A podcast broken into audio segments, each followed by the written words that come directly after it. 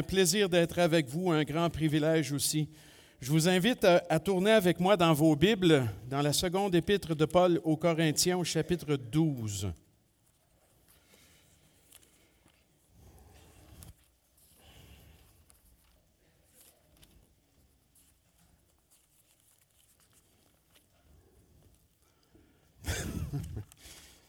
Je vais y arriver.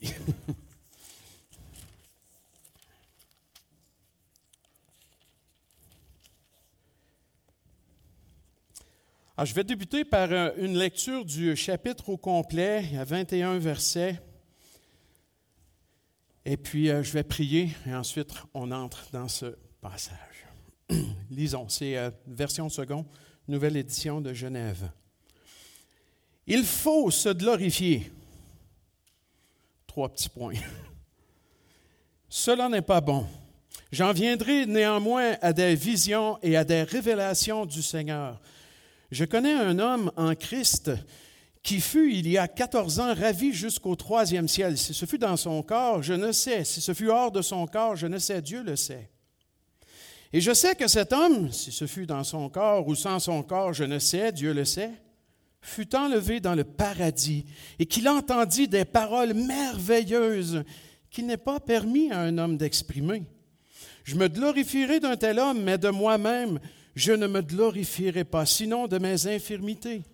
Si je voulais me glorifier, je ne serais pas un insensé, car je dirais la vérité, mais je m'en abstiens, afin que personne n'ait à mon sujet une opinion supérieure à ce qu'il voit en moi ou à ce qu'il entend de moi. Et pour que je ne sois pas enflé d'orgueil à cause de l'excellence de ces révélations, il m'a été mis une écharde dans la chair, un ange de Satan pour me souffleter et m'empêcher de m'enorgueillir. Trois fois j'ai prié le Seigneur de l'éloigner de moi. Il m'a dit, ma grâce te suffit, car ma puissance s'accomplit dans la faiblesse. Je me glorifierai donc bien plus volontiers de mes faiblesses afin que la puissance de Christ repose sur moi. C'est pourquoi je me plais dans les faiblesses, dans les outrages, dans les calamités, dans les persécutions, dans les détresses pour Christ. Car quand je suis faible, c'est alors que je suis fort. J'ai été un insensé, vous m'y avez contraint. C'est par vous que je devais être recommandé car je n'ai été en rien inférieur, euh, inférieur en rien aux apôtres par excellence, quoique je ne sois rien. Les preuves de mon apostolat ont éclaté au milieu de vous par une patience à toute épreuve, par des signes, des prodiges et des miracles. En quoi avez-vous été traité moins favorablement que les autres Église, sinon en ce que je n'ai point été à votre charge? Pardonnez-moi ce tort. Voici, pour la troisième fois, je suis prêt à aller chez vous et je ne serai point à votre charge. Car ce ne sont pas vos biens que je cherche, c'est vous-même. Ce n'est pas en effet aux enfants à amasser pour leurs parents, mais aux parents pour leurs enfants. Pour moi, je ferai très volontiers des dépenses et je me dépenserai moi-même pour vos âmes. En vous aimant davantage, serais-je moins aimé de vous? Soit. Je n'ai point été à votre charge, mais en homme astucieux, je vous ai pris par ruse. Ai-je tiré du profit de vous par quelqu'un de ceux que je vous ai envoyés? J'ai engagé Tite à aller chez vous et avec lui j'ai envoyé le frère. Est-ce que Tite a exigé quelque chose de vous? N'avons-nous pas marché dans le même esprit sur les mêmes traces? Vous vous imaginez depuis longtemps que nous nous justifions auprès de vous. C'est devant Dieu, en Christ, que nous parlons.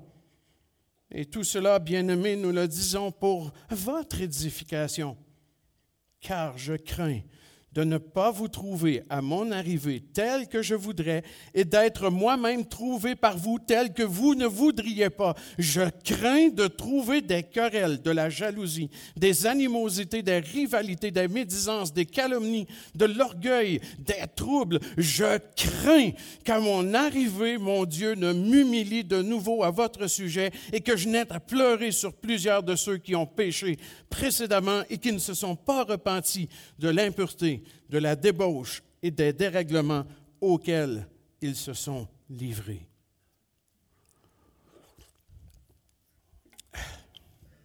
Prions. Merci Seigneur parce que Paul a vécu des choses euh, très personnelles, mais aussi en lien avec l'Église de Corinthe et euh, par le fait même en lien avec l'Église universelle, parce que son message nous est parvenu aujourd'hui jusqu'à nous dans la Bible. Et Seigneur, c'est certainement parce que tu veux nous dire quelque chose. Même si c'est très attaché à Paul, tout ce qui est là-dedans, et à ce que lui a vécu, tu veux nous dire quelque chose. Ah, Seigneur, parle. Parle suffisamment fort par ton esprit pour que ma propre voix s'éteigne et que les gens entendent ce que tu as à dire. Et c'est au nom de Jésus compris. Amen. Il y a quelques années, euh, on nous avait demandé un travail au séminaire qui consistait à résumer en une phrase chaque chapitre de la Bible. Et puis, euh, quand je suis arrivé à 2 Corinthiens 12, et je voulais retenir ce travail, je ne voulais pas juste qu'il soit dans le but d'un cours présentement, mais qu'il soit pour l'avenir, je me suis dit, je vais essayer de, résumer le chapitre pour me rappeler de quoi ça parle plus tard. Et puis, c'est toujours resté dans mon esprit pour ce chapitre-là, parce que j'avoue que 2 Corinthiens, là, ouf, c'est pas facile. J'ai toujours eu beaucoup de peine avec 2 Corinthiens à comprendre cette lettre-là et à saisir de quoi ça parle euh, finalement au global. C'est une lettre, ce n'est pas un exposé de théologie. Mais euh, j'avais euh, écrit 2 Corinthiens 12, ça parle de Paul au troisième ciel. Et puis, à cette expérience-là, je pouvais de mémoire rattacher celle qui l'amène à être persécuté ou du moins à avoir une, ressentir une douleur particulière, un ange de Satan pour le souffleter, puis et ça, c'était la façon dont je résumais 2 Corinthiens 12.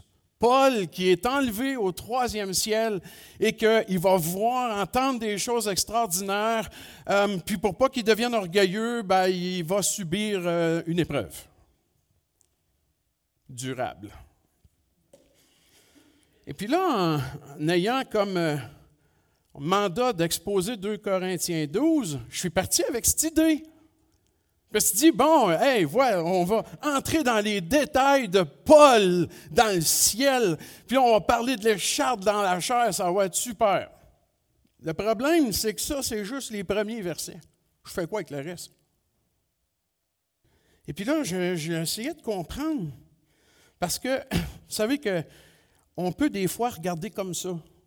C'est bien, là, je vois les détails, les lettres qu'il y a là, puis il y a des accents en plus. Là, quand je me recule, OK, c'est parce que les accents, ils font partie d'un tout, là. Et là, c'est ça ce qu'on appelle le contexte un peu plus large. Et là, j'avais de la peine à comprendre. Ça veut dire quoi le premier bout dans le reste? Pour me rendre compte que Paul n'a pas du tout écrit son expérience au ciel pour parler de la chose extraordinaire qu'il avait vécue, mais juste pour nous dire à quel point il était faible. Oh ça vient de changer ma perspective de 2 Corinthiens 12. Sa faiblesse dans laquelle il se glorifie. Et ça m'a amené à regarder d'un peu plus large je me suis rendu compte que 2 Corinthiens 12 aujourd'hui, si on me disait, résume ça en une phrase, elle serait longue quand même, mais je dirais quelque chose qui ressemblerait à ça. Un papa qui souffre parce qu'il n'arrête pas de dire les mêmes choses à ses enfants qui n'écoutent pas.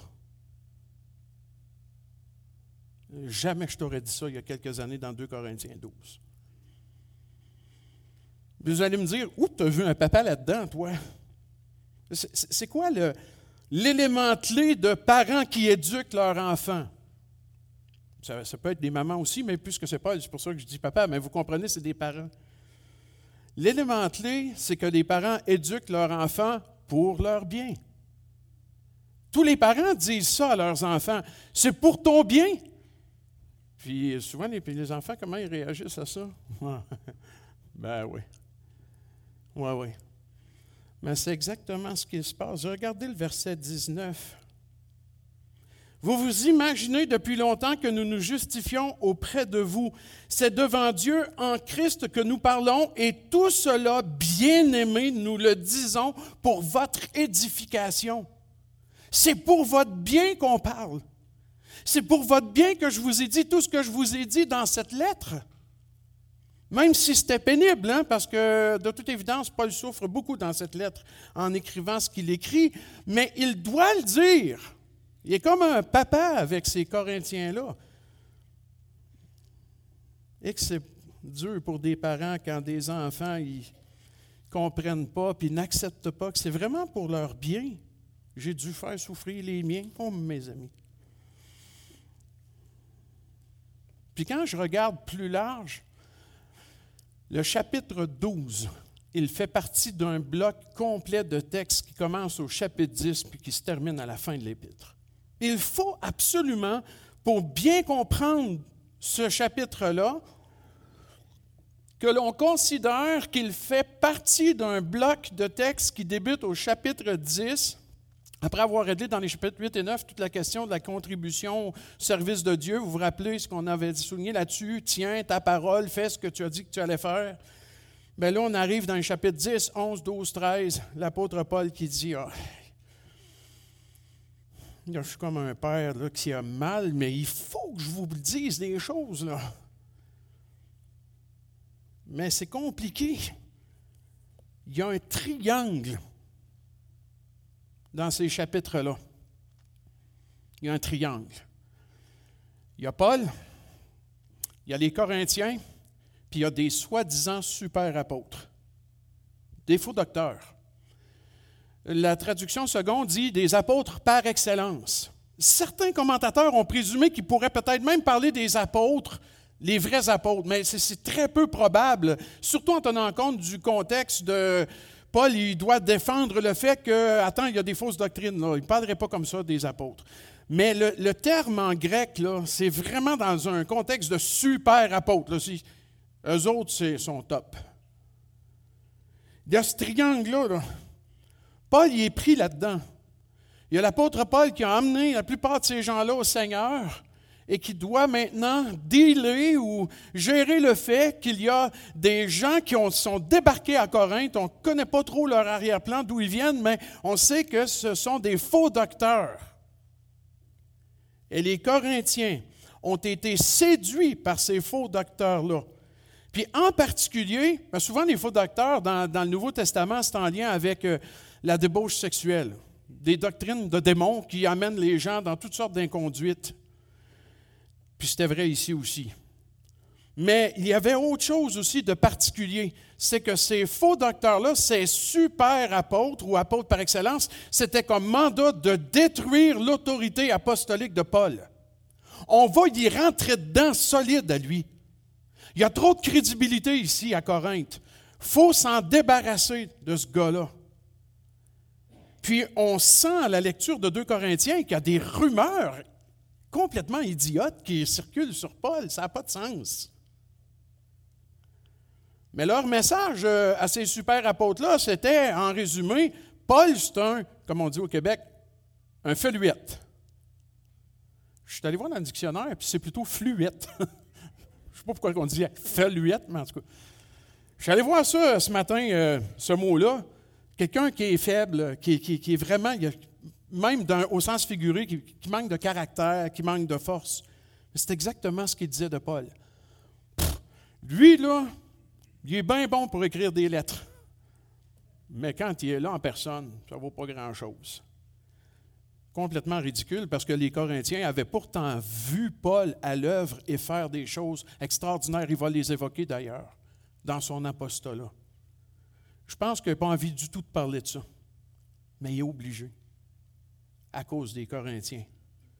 Il y avait des rumeurs. Paul, pas d'autorité, pas de caractère, pas de colonne vertébrale, un hypocrite qui a même abusé de vous autres. Hein? C'est la seule Église que Paul n'a pas accepté d'être soutenue financièrement. Est-ce un abus, ça? Ça, c'est le fond de l'histoire. Je viens juste de vous présenter le fond de l'histoire du chapitre 12. Euh, l'affaire du ciel, là, c'est là, c'est important, c'est un argument important, puis en même temps, ben, c'est un coup d'œil assez extraordinaire de l'autre côté, mais ce qui s'ensuit, l'écharpe dans la chair, tout ça, ça fait partie d'arguments de Paul pour dire Dieu m'a rendu faible. Ils me disent que je suis un faluette. OK, je suis prêt à vivre avec ça. Mais tant mieux. Parce que ce Dieu qui fait que je suis un faluette à certains égards, il ne l'était pas du tout au niveau de l'autorité apostolique, il ne l'était pas du tout au niveau de son cœur pour l'Église, il ne l'était pas du tout au niveau de l'autorité de ses paroles et de son enseignement. Sa doctrine était juste, elle était puissante, elle était autoritaire. Mais lui, vous pouvez le traiter de faluette si vous voulez. Pauvre Corinthien. Je viens de dire ça un peu comme un père qui dirait Pauvre petit gars, qu'est-ce que tu fais? Les Corinthiens étaient charnels. Oh, que ça, ça m'énerve ça.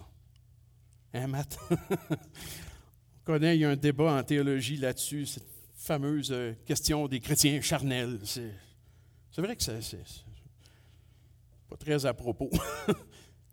Pourquoi des chrétiens et comment des chrétiens pourraient-ils être qualifiés de charnels? Quand on regarde les Corinthiens, c'est évident qu'ils ont beaucoup de problèmes de conduite. Ils, font des erreurs monumentales dans leur comportement. ils commettent des péchés graves. C'est terrible, Corinthe, comment ça se passait. On ne justifiera pas ça avec l'arrière-plan grec en disant, ben oui, mais écoute, dans le sud de la Grèce, la Caïe, c'était comme le siège de la débauche dans le monde de l'époque ça excuse rien. Ça excuse rien. Mais moi, ce que je remarque, c'est que jusqu'à ce point-ci, jusqu'à ce qu'on arrive au chapitre 12 et en particulier dans le chapitre 13, l'apôtre Paul considère dans l'ensemble les gens de, je le dire comme ça, les chrétiens de Corinthe comme étant de véritables croyants. Il, les gère comme ça, il les approche comme ça. Mais il y a de quoi qui va commencer à changer. Là. Puis c'est drôle, ça arrive à la toute fin de la lettre. J'ai comme l'impression que Paul il dit, là, faut que j'arrête ici. Il les reprend comme s'ils avaient été des croyants immatures. Mais en 13, verset 5, il va dire ceci. Examinez-vous vous-même pour savoir si vous êtes dans la foi. Éprouvez-vous vous-même, mettez-vous à l'épreuve, testez, validez la réalité de votre foi. Vous dites que vous êtes à Christ, mais l'êtes-vous vraiment? Si votre vie témoigne complètement du contraire, euh, système d'alarme, hein, pesez sur le bouton, faites de quoi? Allume. Ne reconnaissez-vous pas que Jésus-Christ est en vous? Et là, ça, fait mal. À moins peut-être que vous ne soyez et quelle tristesse que second est traduit désapprouvé. Au moins, il y a une note de bas de page dans la plupart des Bibles pour dire à moins que vous ne soyez réprouvé. Ah, Ce n'est pas la même chose. Hein. C'est beaucoup plus intense. Réprouvé, ça veut dire tu n'es pas chrétien. Tu es un faux chrétien. Ce n'est pas normal de tolérer les péchés sexuels, le mensonge, l'hypocrisie, le vol. Tu ne peux pas tolérer ça pendant des années, des années, puis dire, mais je suis chrétien, puis je vais au ciel, mais je meurs. Il y a de quoi qui ne marche pas, là. L'apôtre Paul, il y a tellement de grâce dans sa façon d'écrire que jusqu'à ce point-là, là on parle de deux épîtres qui traitent de problèmes majeurs dans le comportement de gens qui se disent chrétiens, puis Paul, il, agit comme avec douceur avec eux, comme s'il les considérait tout de même comme des croyants. Mais à, la toute fin des deux épîtres, c'est là, il est temps que, OK, les paroles, j'en ai dites, là, je vous ai encouragé, mais là, on va prendre un miroir, on va le mettre là, mettez-vous devant, faites-vous chrétien. Ça, ça signifie clairement que Paul considère que le comportement corinthien est mauvais et non chrétien. Mais euh, si on parle de ça, puis on dit, Oh, ben oui, ben c'est sûr, on est d'accord avec lui. Si ça parle de mensonges, de, de vol, de débauche sexuelle, on est tous d'accord avec ça. Mais ce n'est pas le problème dominant dans ce passage-là. C'est pas ça. Il y a cette débauche-là. C'est vrai, elle est dans le passage. Mais il y a un problème dominant qui est un autre c'est celui de l'irrespect et de l'insoumission envers l'autorité. Je vous dis, ce chapitre-là, je suis convaincu que c'est l'accent qu'il met. L'insoumission envers l'autorité d'un serviteur de Dieu. D'ailleurs, c'est ce qui amène Paul à souffrir et à rédiger ce texte-là. Si, je veux vraiment regarder de loin, je dire, attends une minute, pourquoi il écrit tout ça? C'est quoi qu'il essaie de dire? Et là, Paul, il va utiliser un langage ironique. L'ironie, c'est tu dis quelque chose qui sous-entend le contraire. Le sarcasme est un synonyme de l'ironie, mais le sarcasme met l'accent sur l'intensité de l'ironie.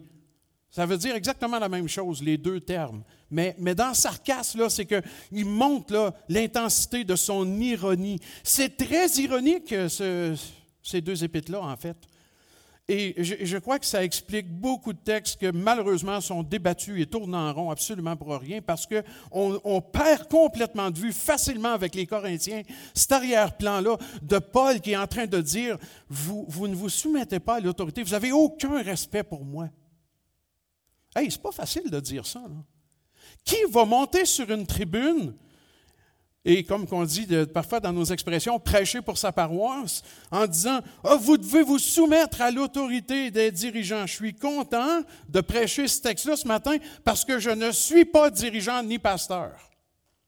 Et comme tous les gens dans l'Église locale, je suis soumis aux dirigeants de mon Église locale et aux bergers en Christ. Et je suis content d'être comme ça maintenant. Je suis vraiment content de pouvoir prêcher ce texte-là avec cette position-là, mais il y, a, des gens, probablement même ici même dans cette Église, qui auraient beaucoup plus de crédibilité que moi pour enseigner 2 Corinthiens 12, avec tout ce qu'ils ont vécu, avec leur expérience, leur bagage, qui sont des leaders et qui pourraient parler de ce qu'ils ont souffert. On connaît des leaders qui ont souffert parce qu'on est incapable de soumettre à leur autorité et souvent pour des questions de jalousie, etc. Exactement comme les apôtres par excellence faisaient dans le, texte.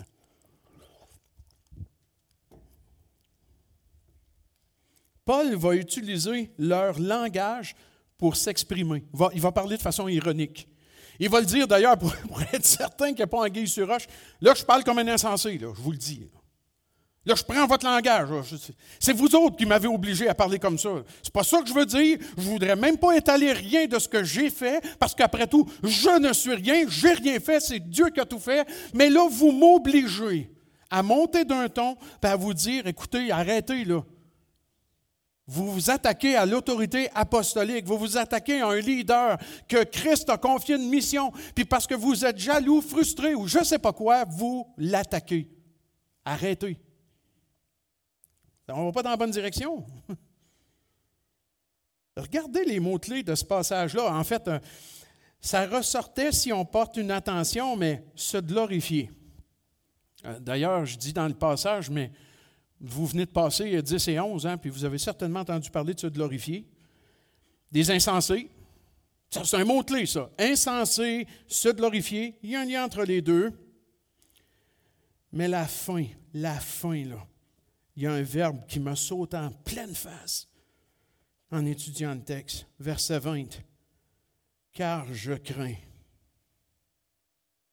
Verset 20 encore dans la deuxième phrase. Je crains. Verset 21, début. Je crains. On a toujours dit que dans les cours d'herméneutique, comment interpréter la Bible, note les répétitions. Habituellement, ça a une certaine importance. Et là, c'est vrai. là, tu sens le cœur du Père qui dit ça va pas bien, là. J'ai vraiment peur. Je crains, c'est doux, ça, comme mot. Moi, j'aime mieux j'ai peur. Phobéo, phobos, phobie. J'ai peur. J'ai peur, vraiment peur pour vous autres. Ça va pas bien.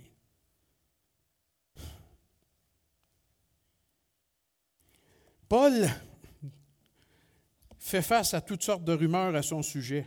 Pas grave dans un sens, parce que quand Dieu approuve, même si les hommes désapprouvent, ce pas grave. L'important, c'est que Dieu approuve. Bon, si tout le monde te désapprouve, pose-toi des questions quand même. Ça se peut qu'il y ait de quoi qui cloche. Mais quelqu'un qui est fidèle, comme Paul, qui accomplit son ministère, et qu'on répand des calomnies à son sujet, euh, des, des médisances, euh, serviteur de Dieu, il n'y a pas trop à s'inquiéter de ça. Ça fait mal, par exemple. Ça, ça fait mal. Mais il ne doit pas s'inquiéter parce qu'il est dans les mains du Seigneur. Il sait que Dieu l'approuve. Et l'apôtre Paul savait très bien ça. Et là, il doit quand même aborder ces rumeurs à son sujet, l'enseignement erroné des faux apôtres, parce que Paul, il pourrait simplement dire Hey, là, je suis à Corinthe, arrangez-vous donc. Bye, bonsoir. Non, non, il, va rester. Puis là, ben, il y en a qui vont dire Ah, tu vois, il s'entête, hein, il veut absolument contrôler cette Église. Non, non, non. Il pas qu'il s'entête. Il ne veut pas contrôler l'Église. Il a à cœur et il souhaite qu'il soit édifié dans le corps de Christ. Alors, l'apôtre Paul, on dit de lui que c'est un faible, un feluette, qui n'a pas de caractère, etc. Il va défendre ça dans les chapitres 10 et 11. Et puis, euh, il parle de toutes ces questions euh, de se glorifier, et c'est difficile à interpréter ce verbe-là parce qu'il peut avoir un sens qui est très bien, un sens très péjoratif, mauvais. Euh, se glorifier peut avoir le sens de se réjouir grandement, être fier, mais dans le Seigneur.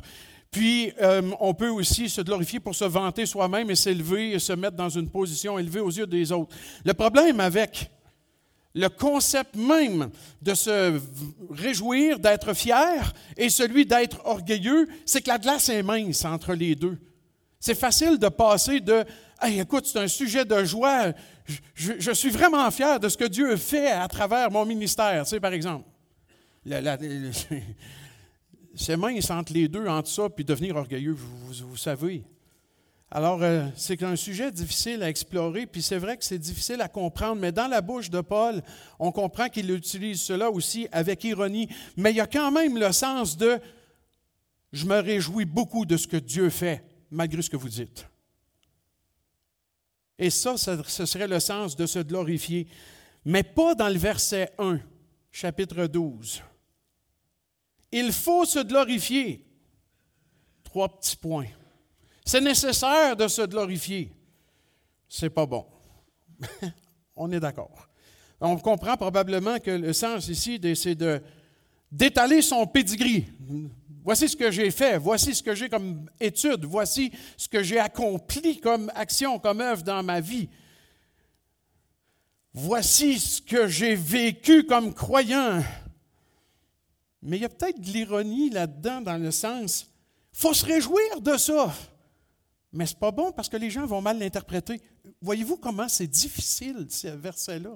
En fait, tout le concept est difficile dans le passage. Mais la suite nous indique probablement ce que Paul voulait dire. J'en viendrai néanmoins à des visions et à des révélations du Seigneur. Il faut faire attention si on se réjouit, mais là, je dois le faire. Je dois le faire, puis je dois parler de ce que j'ai vu. Mais ce qui est hallucinant, c'est qu'on ne saura jamais c'est quoi qu'il a vu et entendu. Dans ce cas-ci, parce que Paul, des révélations, il y en a eu. Lisez les actes des apôtres, il y en a beaucoup.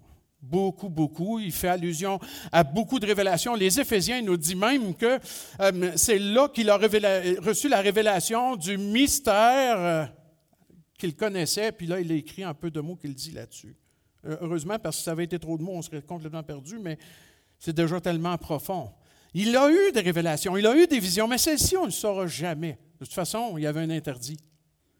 Les paroles inexprimables, on peut traduire ça par des paroles interdites. OK, pourquoi tu parles de ça d'ailleurs? Si c'est euh, à huis clos, puis on ne peut pas le savoir. Pourquoi? Parce que ça, ce que j'ai vécu là, ça ne sera pas pour vous épater. Je ne vais pas raconter ça pour que vous disiez Wow! C'est quoi t'as entendu? Je vous dis tout de suite, c'est interdit, je ne peux pas vous le dire.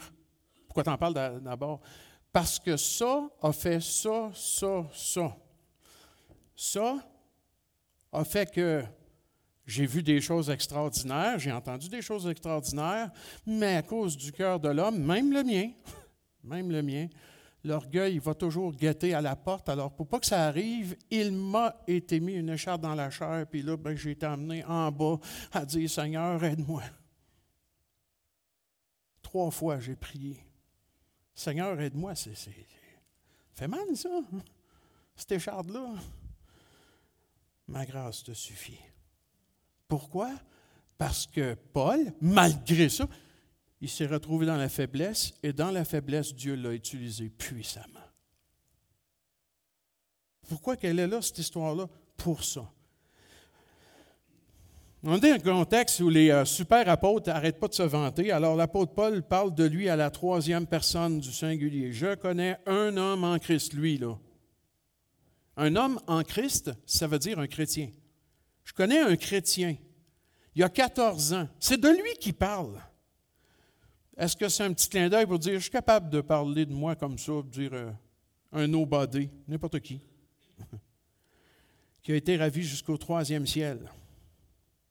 Moi, ma cosmologie a fait dur. Fait que je ne m'engage pas là-dedans. Mais les commentateurs, ils disent le ciel, l'espace, puis après ça, le royaume de Dieu. Mais en fait, on ne sait pas ce que c'est. On n'a aucune idée. C'est.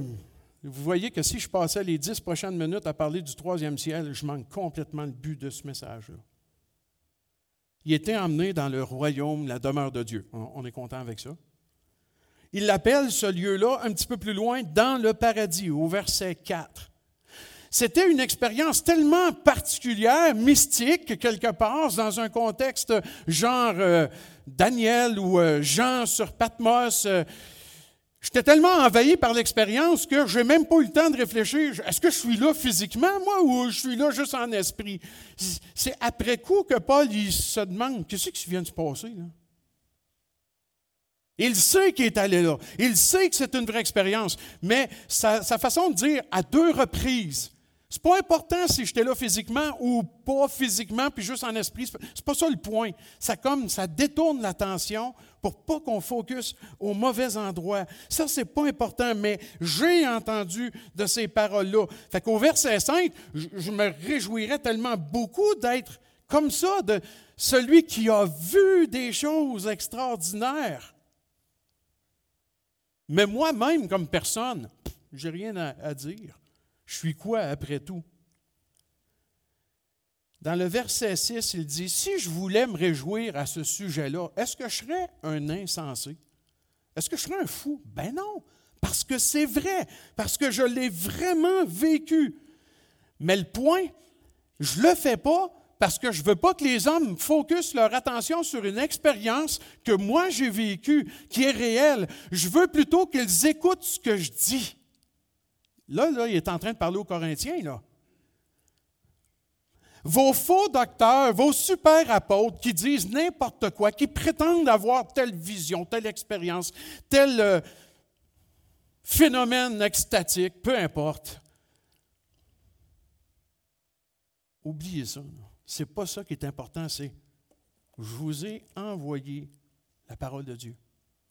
J'ai exercé un ministère qui a été évident, pas par des soi-disant choses qui sont arrivées, non, non, par un ministère réel auprès de vous. Vous l'avez vécu, vous avez tout vu, là. Vous savez ce qui s'est passé. Je ne veux pas que vous ayez une opinion supérieure de moi, sinon que regardez ce que j'ai fait et écoutez ce que j'ai dit. C'est ça de la faiblesse. Il les ramène à la bonne place. Le Seigneur a donné un privilège extraordinaire euh, à Paul, mais il lui a aussi donné euh, l'épreuve qui allait suivre.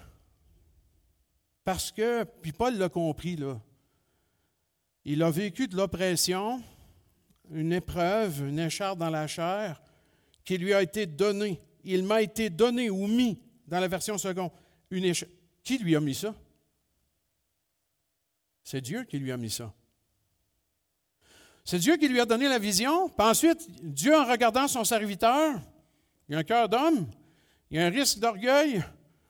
Il faut lui mettre aussi une écharpe dans la chair. C'est Dieu qui lui met cette écharpe dans la chair. Je fais une parenthèse là-dessus.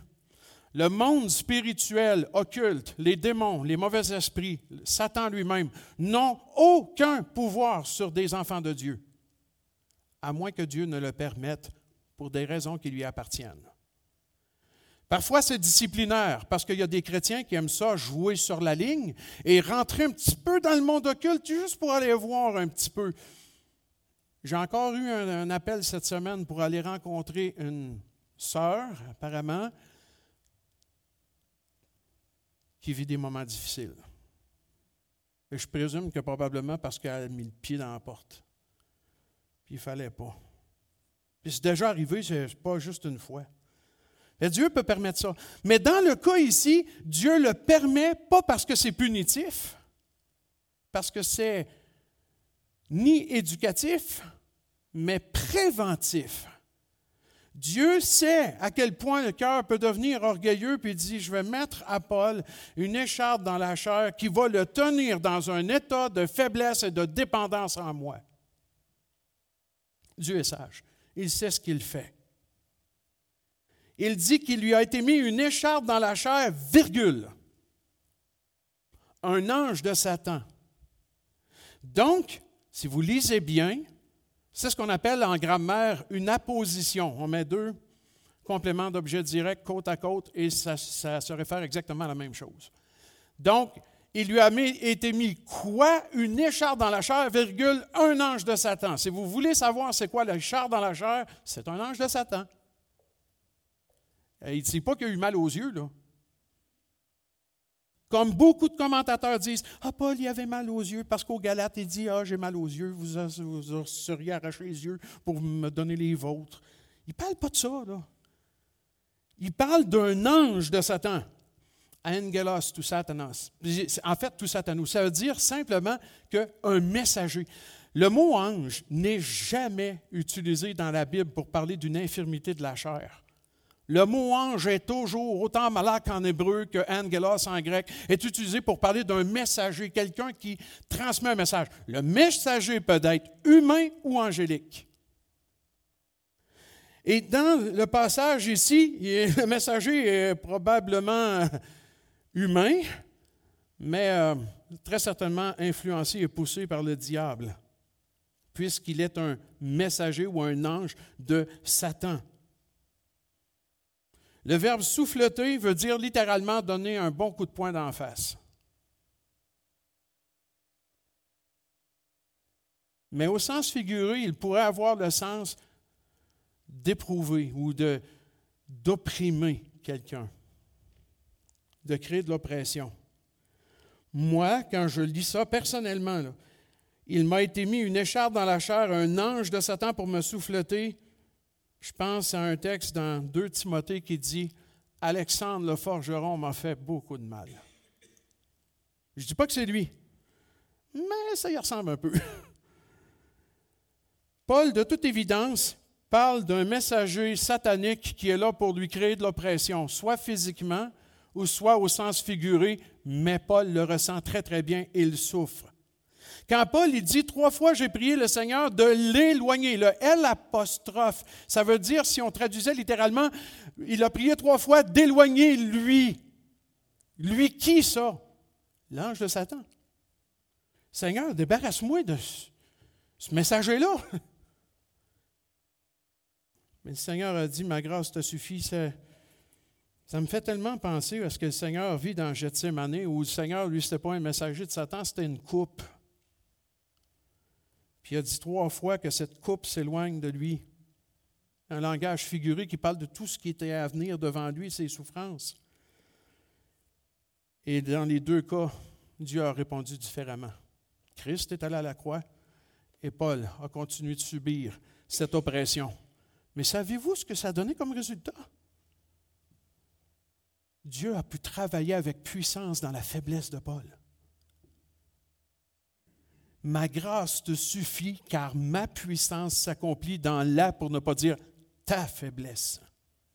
Paul, il finit avec un constat. Là, ça prend de la maturité là. spirituelle pour dire, après avoir subi des épreuves, Wow, ça fait mal, mais Dieu travaille. Gloire à Dieu. Je me glorifierai. Et, OK, es-tu en train de dire le sens euh, bon de je me réjouis beaucoup dans mes faiblesses? Paul n'est pas un masochiste. Il n'y a pas aucun homme sur terre qui aime souffrir et que quand ça fait mal, il dit Ah, oh, fais-moi encore mal. il faut qu'il y ait de quoi de pas normal dans sa situation. C'est pas normal. N'importe quelle personne normale aime pas ça, puis va se tasser quand ça fait mal.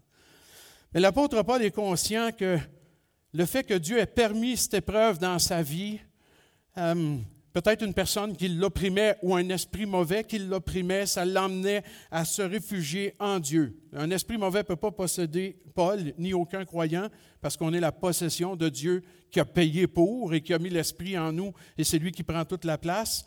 Mais il peut permettre une oppression ressentie, même spirituellement. Oui, ça arrive.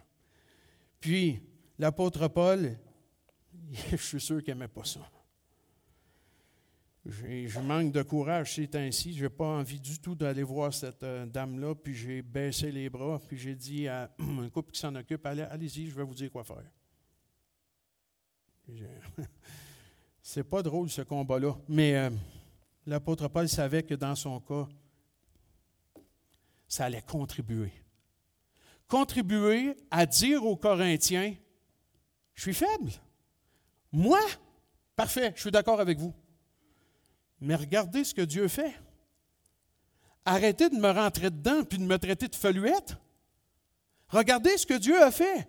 Ah, pour un homme faible et qu'il l'est vraiment. Avez-vous vu ce que Dieu a fait?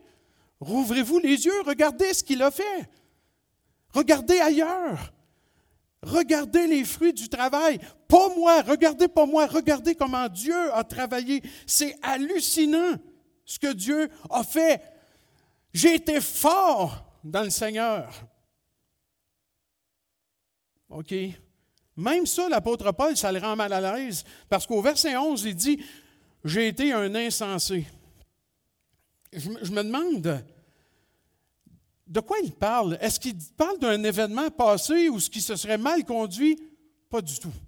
Le contexte indique que Paul, il dit, j'ai parlé comme un insensé parce que vous me forcez à parler comme un insensé. Vous me forcez à déballer mes, choses, mon pedigree, pour que je vous prouve qu'après tout, c'est vrai que je suis faible, mais que c'est Dieu qui travaille dans ma faiblesse, parce que vous êtes incapable de vous soumettre à l'autorité apostolique et que vous continuez à écouter tous ceux qui, par jalousie, veulent être calife à la place du calife. Avez-vous lu Is No Good? C'est assez intéressant, ça. C'est une bande dessinée en passant, mais je pense qu'il n'y a pas grand monde qui ont lu Is No Good. Il n'est pas bon, hein, c'est ça que ça veut dire, Is No Good? qui veut être le calife à la place du calife. Ah, j'aimerais ça. Je veux être là. C'est l'insoumission au leadership de Paul. Paul il dit Moi, là, je ne devrais pas avoir besoin d'étaler les choses que Dieu a faites par moi. Je ne devrais pas me recommander. Recommander dans les Corinthiens, ça veut dire de présenter une personne comme étant digne de confiance. Je ne devrais pas avoir besoin de faire ça. En fait, je devrais être recommandé par vous, parce que vous avez vu ce qui s'est passé au verset 12. Les preuves de mon apostolat, ça a éclaté. C'est une belle manière de dire les choses, ça. Ça a sauté à Corinthe. C'était évident. Dieu a fait des miracles là-bas. Il a fait, on voit des signes, des prodiges et des miracles. Ça, c'est comme les trois mots qui résument l'ensemble des œuvres surnaturelles de Dieu. Ça, met l'accent sur différents aspects. Signe, ça pointe vers quelque chose. Les miracles, c'est très puissant. Et les prodiges, c'est que ça sort de l'ordinaire. C'est surnaturel. C'est évident que Dieu vient de faire quelque chose. Vous l'avez vu, ça? On a travaillé dans les mains de Dieu, dans notre faiblesse, faible comme on était, par le Seigneur, et voyez ce qui s'est passé. C'est vous qui devriez nous recommander puis dire Ah ouais, Paul, c'est comme si. c'est dur à dire, mais c'est comme si Paul disait aux Corinthiens Pourquoi vous ne m'avez pas défendu? Pourquoi vous ne me défendez pas? Pourquoi vous ne dites pas à ces faux docteurs, de charlatans, de, super apôtres, qui sont dans le champ, que c'est n'importe quoi, que vous avez constaté ça? Euh, ça, là, ça, ça, fait mal. Ça révèle la dureté du cœur humain. Ça, ça, me, ça, me, ramène à l'image du début. Ça me fait penser à un enfant ingrat qui ne reconnaît pas que ses parents font des choses pour son bien parce qu'il est révolté ou rebelle ou accepte pas ce que ses parents lui disent, etc. On dirait que Paul est en train de ressentir ça. Qu'est-ce qu'on vous a fait de mal? Verset 13.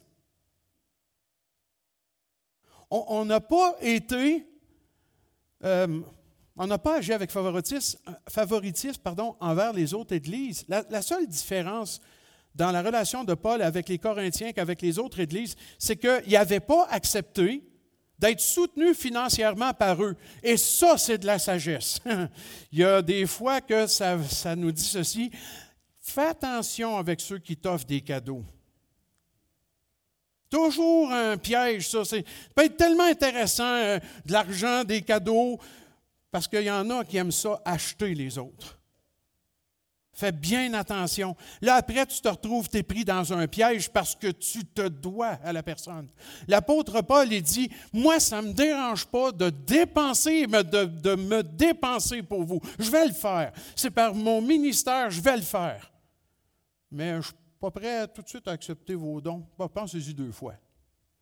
Gardez votre argent, là, puis pensez à ça deux fois. Il savait très bien qu'il ne voulait pas se retrouver en dette envers des gens qui l'achetaient finalement. Je pense que Paul sentait venir ça. Qu'il craignait ça, puis c'est pour ça probablement, une attends une minute. Puis en plus, comment je vais pouvoir leur dire des vraies choses après? C'est difficile quand quelqu'un te fait des beaux cadeaux, puis il faut quand même que tu ailles lui dire Je m'excuse. Là, tu es en train de t'enligner dans une mauvaise traque. Donc là, tu ne parles pas. Combien de fois il y a des situations comme ça, hein? C'est impressionnant. Paul, il dit, je ne veux pas tomber là-dedans. Premièrement, un papa, ça ne se laisse pas acheter. Lui-même. Et surtout pas par ses enfants. Il va dire, non, non, non, garde, garde ton argent, ce n'est pas ça que je veux. Écoute ce que je te dis à la place. Là, va être content. Je pense qu'un vrai père, c'est comme ça qu'il parle. Les vrais parents parlent comme ça. Puis l'apôtre Paul, c'est comme ça qu'il parle. Non, nous, on a fait les choses sans vous soutirer à rien du tout, parce qu'on voulait votre édification, point final, et je veux garder la liberté de vous dire ce qui ne va pas. C'est un peu ça l'image de, c'est pas aux enfants amassés pour leurs parents, mais aux parents pour leurs enfants. C'est ça que Paul est en train de dire. Il y a cette image d'un papa qui va faire ce qui est nécessaire pour eux, pour leur bien, pour leur édification. Là, j'ai peur qu'avec l'illustration, on pense juste aux relations parents-enfants. C'est l'image, eh, c'est vrai aussi, hein, ça s'applique, mais c'est l'image de l'insoumission à l'autorité des leaders que je veux souligner. C'est ça qui se passe envers Paul. Regardez au verset 16. Soit, c'est comme dire, bon, OK, on va dire encore autre chose. Je n'ai pas été à votre charge, mais un homme astucieux vous ai eu. Tiens-toi. Tiens les Corinthiens. Vous comprenez que c'est ironique, hein? Mais probablement que ça, ça fait allusion à une rumeur des super apôtres. Mais là, moi, je ne comprends rien parce que quelqu'un qui vient et qui dit Hey, lui, là, il est là pour vider les poches. Là. Euh, y a-tu quelqu'un dans le groupe là, à Corinthe qui peut se lever et dire Écoute, euh, c'est moi qui fais les états de compte à l'église locale, puis il n'y a pas une scène qui a disparu. Et puis, il ne nous a rien demandé. C'est pour ça que Paul, il doit se dire Pourquoi vous ne me défendez pas? Si ça doit être dur de subir ça en tant que leader, j'ai fait ce qui est juste. J'ai rien fait d'injuste. Regardez le travail, regardez-le en bout de ligne. Mais il euh, faut croire que des fois, on est tellement aveuglé par ses propres ambitions qu'on ne voit plus clair. En fait, on ne voit rien du tout. C'est tout embrouillé. Ça, c'est ce que des gens disaient. Paul n'a jamais été un homme astucieux qui les a pris par ruse. C'est ce que les faux docteurs disaient de lui. Et Paul dit, regardez, j'ai même envoyé des gens. Est-ce qu'on a été prendre l'argent dans vos coffres? Est-ce qu'on a agi comme ça? Et là, on arrive comme au pic, au sommet de ce que Paul est en train de souffrir dans son cœur. Verset 19, vous vous imaginez depuis longtemps. Ça fait longtemps que vous avez gobé ces mensonges-là à notre égard, malgré les preuves contraires et l'évidence. Puis là, on est rendu obligé de se justifier. C'est vrai. On n'a jamais fait ça, puis on ne veut pas le faire. Puis on n'est pas en train de, le faire parce qu'on doit le faire. On, le fait parce qu'on utilise votre langage. L'apôtre Paul s'en vient. Au verset 14, il dit, Voici pour la troisième fois, je suis prêt à aller chez vous. Remarquez comment c'est dit ça. Je suis prêt. Il a fallu que Paul se prépare pour aller chez eux. Ça, ça parle. Je suis prêt à aller chez vous. Paul a fondé l'Église à Corinthe, oh, et suite à une révélation du Seigneur. Paul parle, j'ai un peuple nombreux dans cette ville. Un an et demi de ministère à Corinthe. Je ne sais pas combien de conversions, mais probablement beaucoup, beaucoup, beaucoup de conversions. le Seigneur dit, j'ai un peuple nombreux dans cette ville. C'était chez eux, ça. C'était sa maison. Ce qu'on a fait avec euh, le Père, euh, puis euh, dehors. Il y a des gens qui pourraient en parler beaucoup mieux que moi. Mais c'est horrible de lire une situation comme celle-là, puis c'est horrible de voir ça quand même. Paul, il dit, je suis prêt, je vais y aller quand même. Je vais y aller. Mais j'ai peur. Pas peur de vos super apôtres, ils ne me font pas peur du tout, eux autres je pas peur de vous-même, tu sais.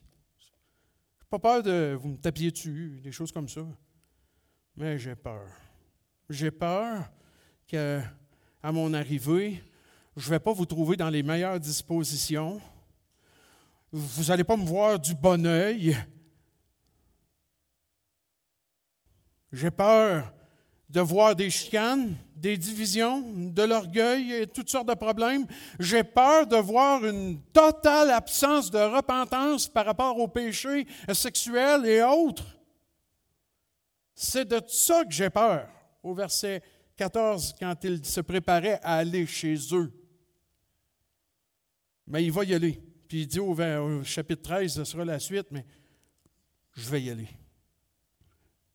Puis là, dans 13, là, c'est comme le père, pas qu'il perd le contrôle, pas qu'il veut discipliner ses enfants parce que là, il est écœuré, puis il vient, on dit chez nous, péter une fuse ou une coche ou je sais pas quoi. Mais il faut que, il faut que, on monte le ton un peu. Pas le choix. Pas le choix. Je n'userai d'aucun ménagement. C'est dans le verset 2. OK, il ne faut pas que j'aille dans le chapitre 13. Mais c'est dur parce que 10, 11, 12, 13, c'est la même chose, c'est un bloc. Voilà de quoi Paul parle dans ce chapitre. Imaginez si j'avais été, avait passé les 45 dernières minutes, Paul au ciel, après ça, l'ange de Satan. Waouh, un ange de Satan, c'est quoi ça? Puis là, on va là. Je vais passer au côté du texte. Moi, j'ai écrit une thèse. Euh, dans mon troisième doctorat en prédication, j'ai écrit une thèse euh, sur le psaume 119, euh, puis c'est un doctorat en prédication par exposition, mais le doctorat s'appelle doctorat en ministère. Puis j'ai écrit mon, ma thèse sur le psaume 119. J'ai été convoqué pour défendre ma thèse à Los Angeles, au Master Seminary. Et avec John Glass à mes côtés, qui était mon superviseur de doctorat, je suis en face du responsable du programme là-bas, Andrew Curry de l'Irlande. Il dit Wow, c'est un vrai paper exégétique. On peut faire un commentaire exégétique sur le psaume 119. Et puis là, il m'a dit la pire question que tu peux entendre. Deux mots. C'est super de ce que tu as fait, OK? So what? OK. Faire une histoire courte, j'ai dû réécrire 60% de la thèse dans les deux semaines qui ont suivi au Congo en plein ministère là-bas.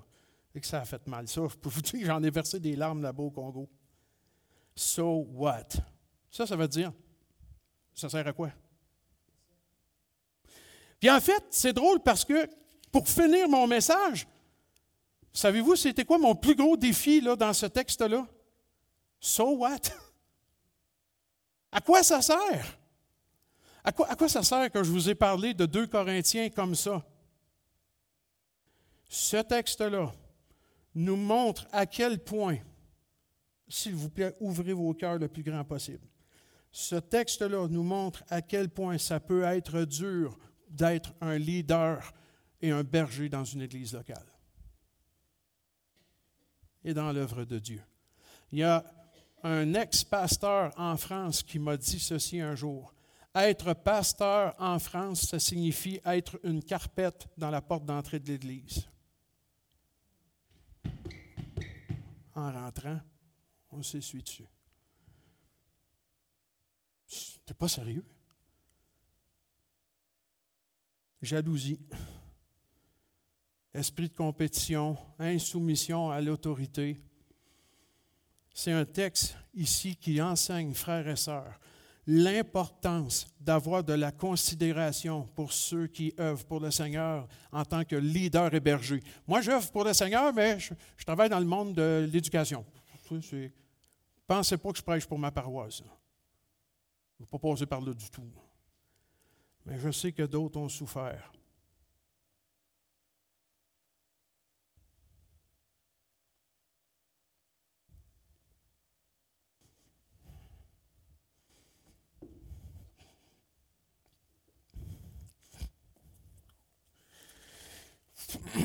faut que je me reprenne. Je suis désolé, je m'étais dit qu'il ne fallait pas. Tournez avec moi dans 1 Test 5, verset 12.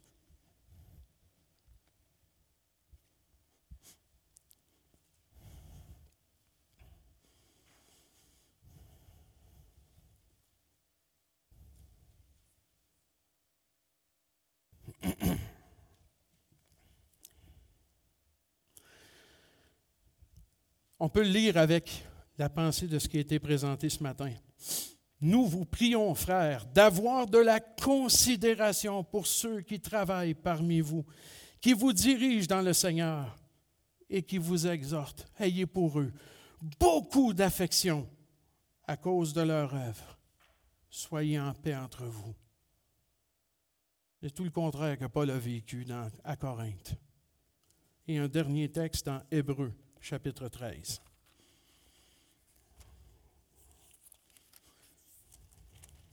Je pense que vous avez tous compris que je pense à des personnes en particulier qui me sont très chères.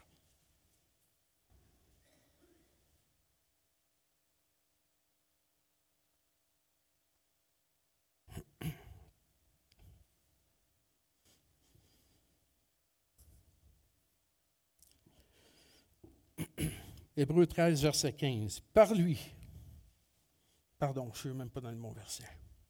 Verset 17. Obéissez à vos conducteurs et ayez pour eux de la déférence, car ils veillent sur vos âmes, dont ils devront rendre compte. Qu'il en soit ainsi, afin qu'ils le fassent avec joie et non en gémissant, ce qui vous ne serait d'aucun avantage. Prions.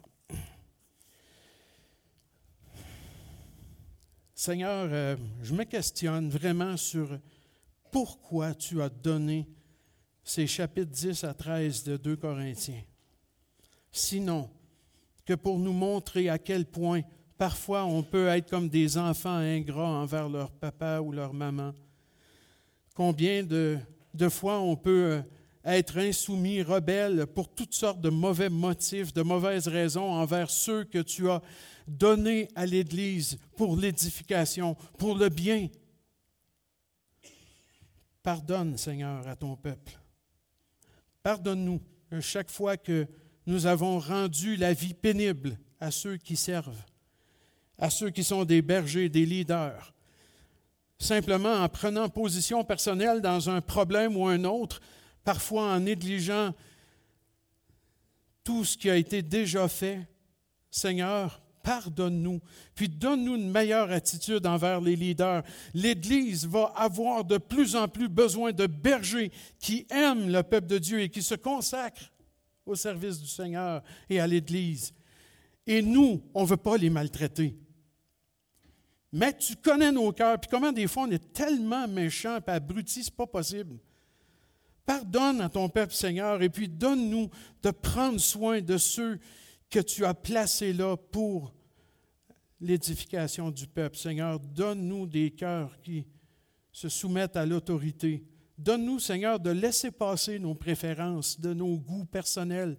Donne-nous, Seigneur, parfois de regarder un peu comme des leaders regardent à la contribution générale de tout un, peuple, d'une église locale.